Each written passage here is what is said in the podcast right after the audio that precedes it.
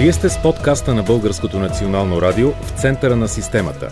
Ще предложим епикриза на нашето здравеопазване. Ще направим хирургически разрез на проблемите в него. Ще извадим на светло образните изследвания на сложните казуси. Ще тръгнем по пътя на пациента.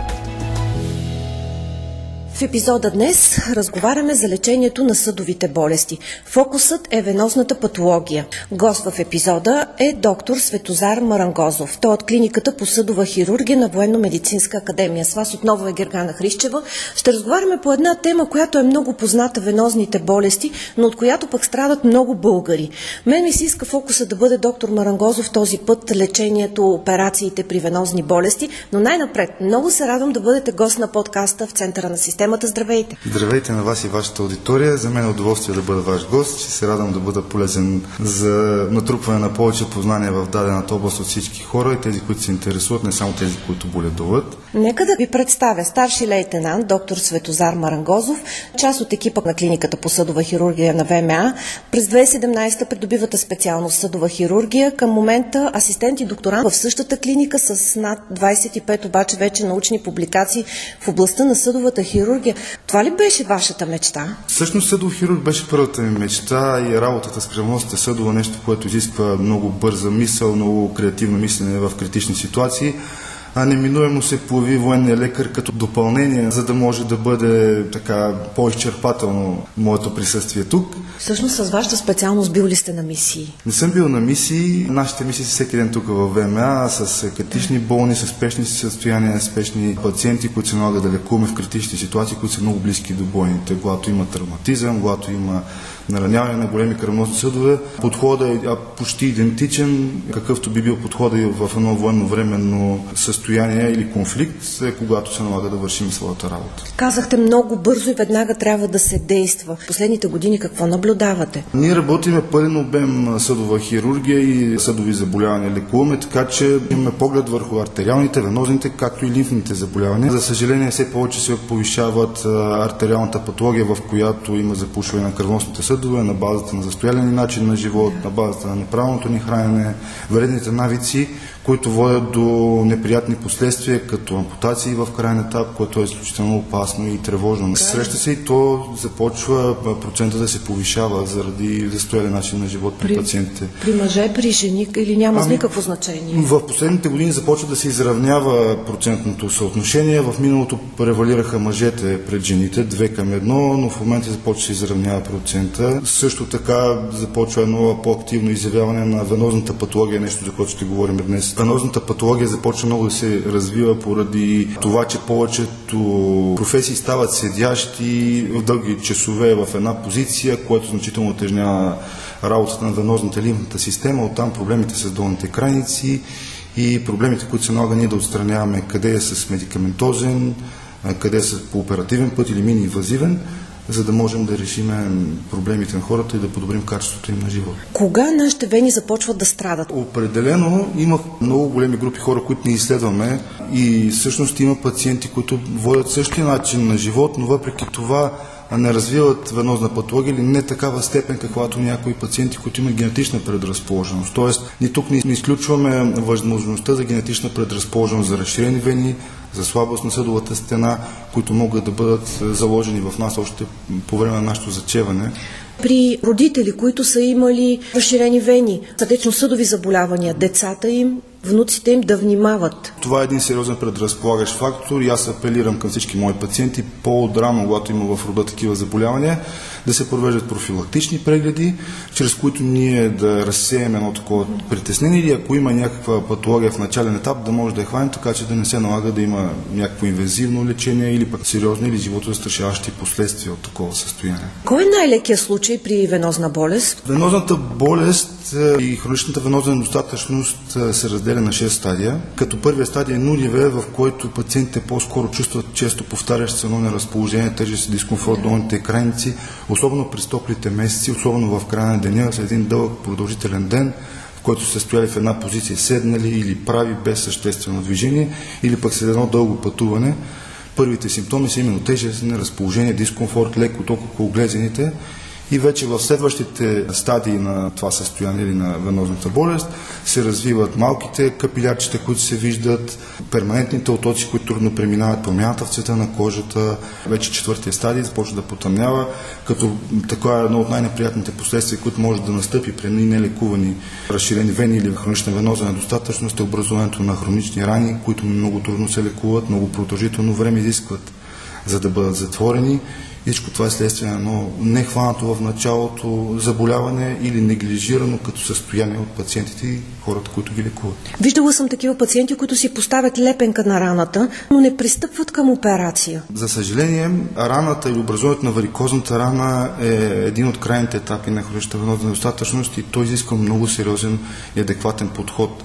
При една активна рана ние също не предприемаме оперативно лечение, тъй като рисковете от инфекции по съседство неща, които биха влушили състоянието на болни, са доста сериозни. Това е едно хронично заболяване и състояние, което ние имаме доста богат набор от медикаментозни методи и компресивни чорапи, които използваме като подход, който е разработка на нашата клиника, с която се гордея което значително ускоряваме процеса на възстановяване на тези пациенти. И веднага при затварянето на раната подхождаме към оперативно или мини-инвазивно лечение на вените, които са причинители на това състояние, за да не рецидивира в бъдеще, да не се повтаря това сериозно състояние. И при такъв закъснял етап на болестта и след операцията има ли ефект да се подобри и да не се получи последващо разкриване на рани или венозна болест? Това е идеята на това лечение, именно да се ликвидират вените или венозните сегменти, които са причинители на перманентен оток, перманентен венозен застой в дадената област, който от своя страна води до нарушено кръворосяване на кожата и оттам лесната ранимост и трудно израстващите рани, които продължават по няколко години. Имал съм пациентка, която 13 години имаше такава рана, която не можеше да се затвори. Първо направихме така, че раната да зарасне, след това прибегнем към оперативно лечение, за да не се отваря отново. Има ли нови оперативни методи при тези операции? Всеки един пациент се страхува, тъй като когато имаме такъв психологически момент, в който трябва да има някаква инвазия в нашето тяло, човек винаги възприема с някакъв страх и това е нормално човешко усещане. За щастие, медицината и в частност съдовата хирургия много бързо се разви последните години, чисто технологично, с мини-инвазивни подходи, неща, които ние прилагаме абсолютно адекватно и в крак с модата, ако мога да нарека мода в медицината в нашата клиника.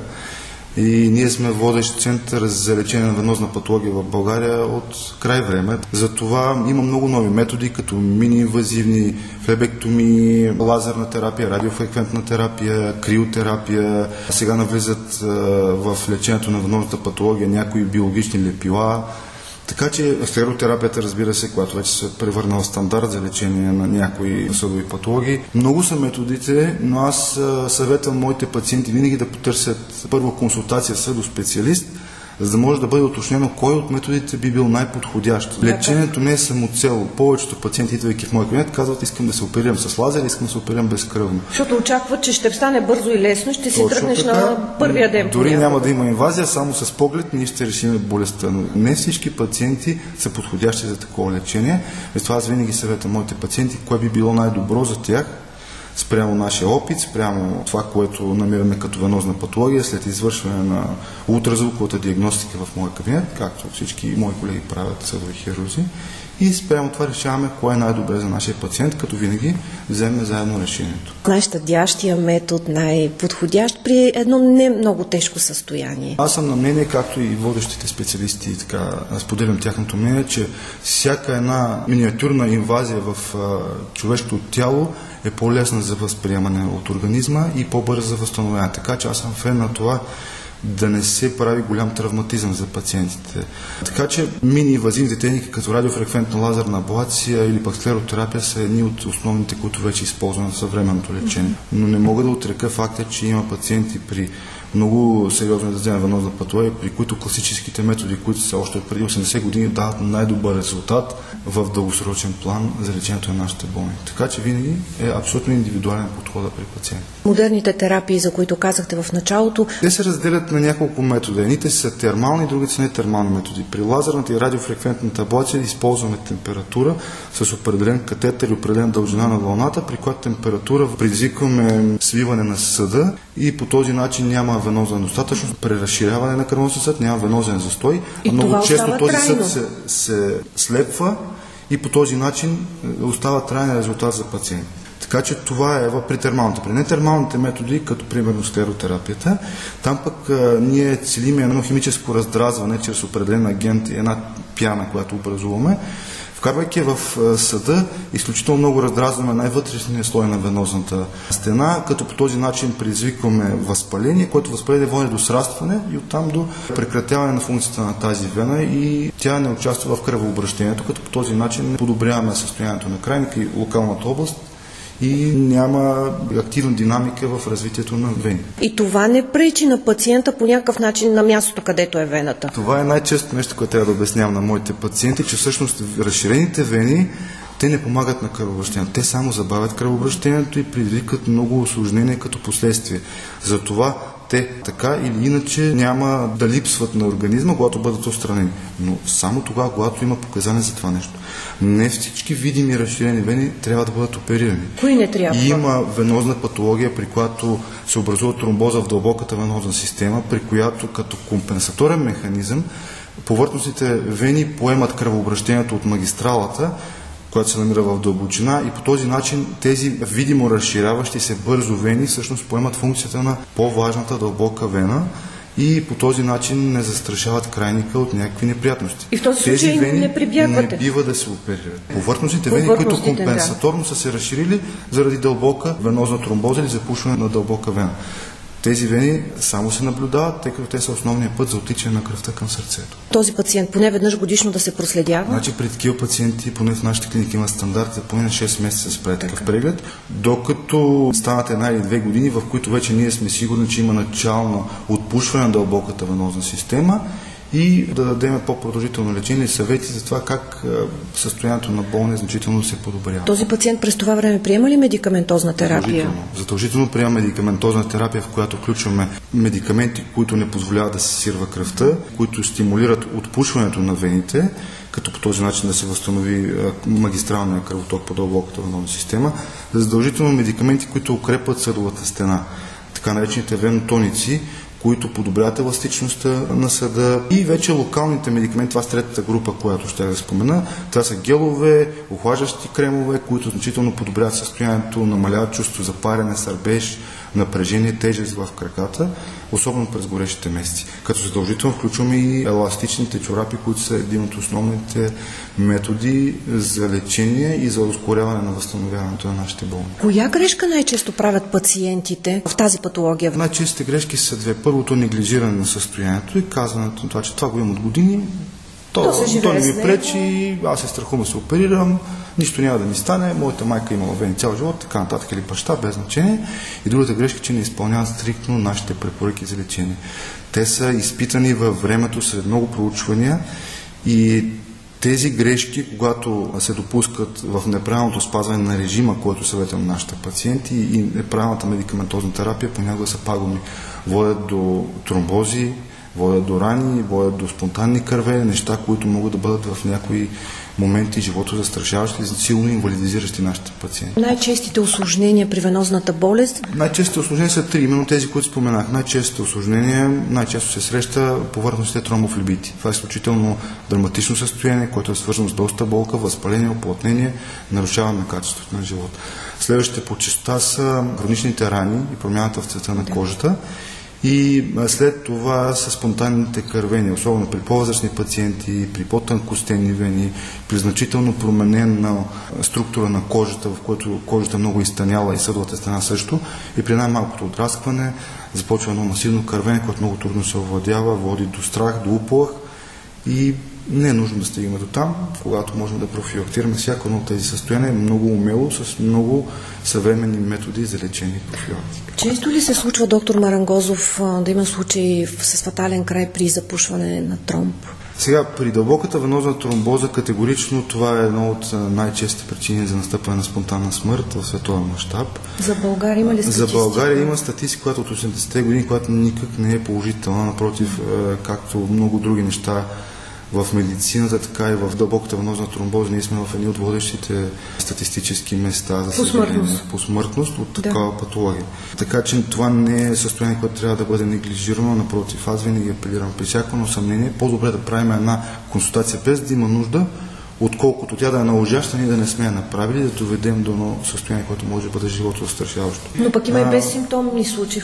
Факт е това. Безсимптомните случаи най-често не предразполагат или не предизвикат такова състояние, но всяка една рязка промяна в състоянието, дори ще бъде спонтанно ток, без съществена болка, значителен от другия крак, подо променил цвета си, трябва веднага да бъде направена консултация. Пак казвам, по-добре да бъде излишна, отколкото да не бъде направена на време.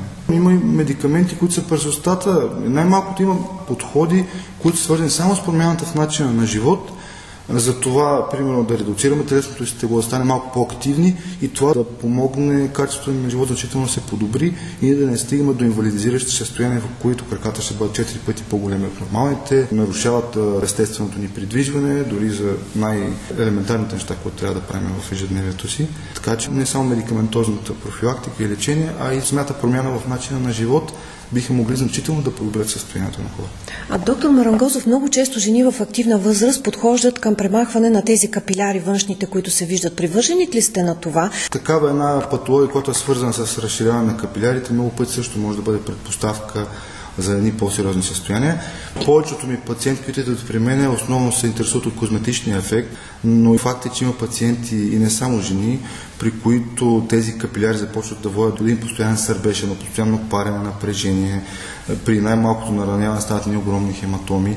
Така че не само естетични и козметични, а има понякога и сериозни медицински показания, за да се отстраняват тези капиляри. Но ако няма това дразнене, можеш ли да си живееш тези капиляри? Факт. Аз съветвам моите пациенти, че всяко нещо, което не нарушава качеството им на живот и не кара нас специалистите да се страхуваме, не е редно да бъде правена някаква интервенция, тъй като всяка една манипулация върху нашето тяло крие своите рискове, които могат да бъдат доста по-сериозни ако не бъдат в определените показания за извършването. Успешно ли е възстановяването на пациентите след тежките операции при вас във вашата клиника? А, ако не е успешно, няма да има пациенти. Никой да иска да се лекува при нас.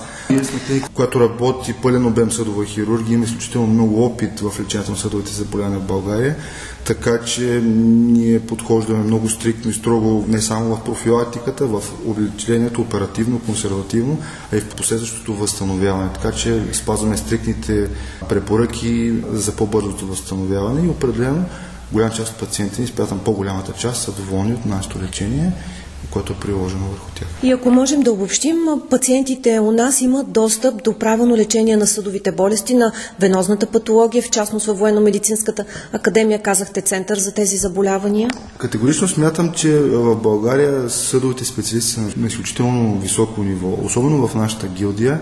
Ние работим в световен стандарт с най-изявените имена в съдовата хирургия, колаборираме с тях, с някои от тях дори сме приятели и обменяме постоянно информация, опит и дори ние също сме често пример в някои степени на лечение или в някои сфери на лечение на венозата патология, които пък колегите черпят опит от нас за това, че категорично се спазват най-високите стандарти за лечение на венозната патология Тоест, част от нашата клиника. При тези нови методи налага ли ви се продължаващо обучение? Ние не преставаме да се учиме. Не само от обученията, и от самите пациенти, от наблюденията си, от опита, който имаме и сме се изградили в годините, постоянно се учиме и съобразяваме нови неща, нови моменти, за да можем да подобриме качеството на работа и оттам нашите пациенти да бъдат по-доволни. За да бъдат здрави съдовете ни, доктор Марангозов, един последен съвет. Какъв бихте дали? Най-важното е да бъдем подвижни, да бъдем активни. Движението е живот. Това е известна максима още от римско време,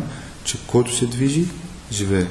Затова аз съветвам моите пациенти да бъдат подвижни, да спортуват, да ходят най-малкото, дори да не вдигат тежести, да не правят фитнес, едно каране на колело, едно ежедневно разхождане за километър, два или три, категорично помага за по-бързото възстановяване на съдовете, както артериалните, така венозните, за подобряване на тонуса на краката ни и за едно облегчаване на нашето състояние. Затова Движението, смятам да бъде моя апел в нашето интервю, е най-добрата профилактика на съда. Много ви благодаря. Всичко най-добро. Гост в този епизод на подкаста беше доктор Светозар Марангозов от екипа на клиниката по съдова хирургия на Военно-медицинска академия с фокус венозна недостатъчност и съдови болести.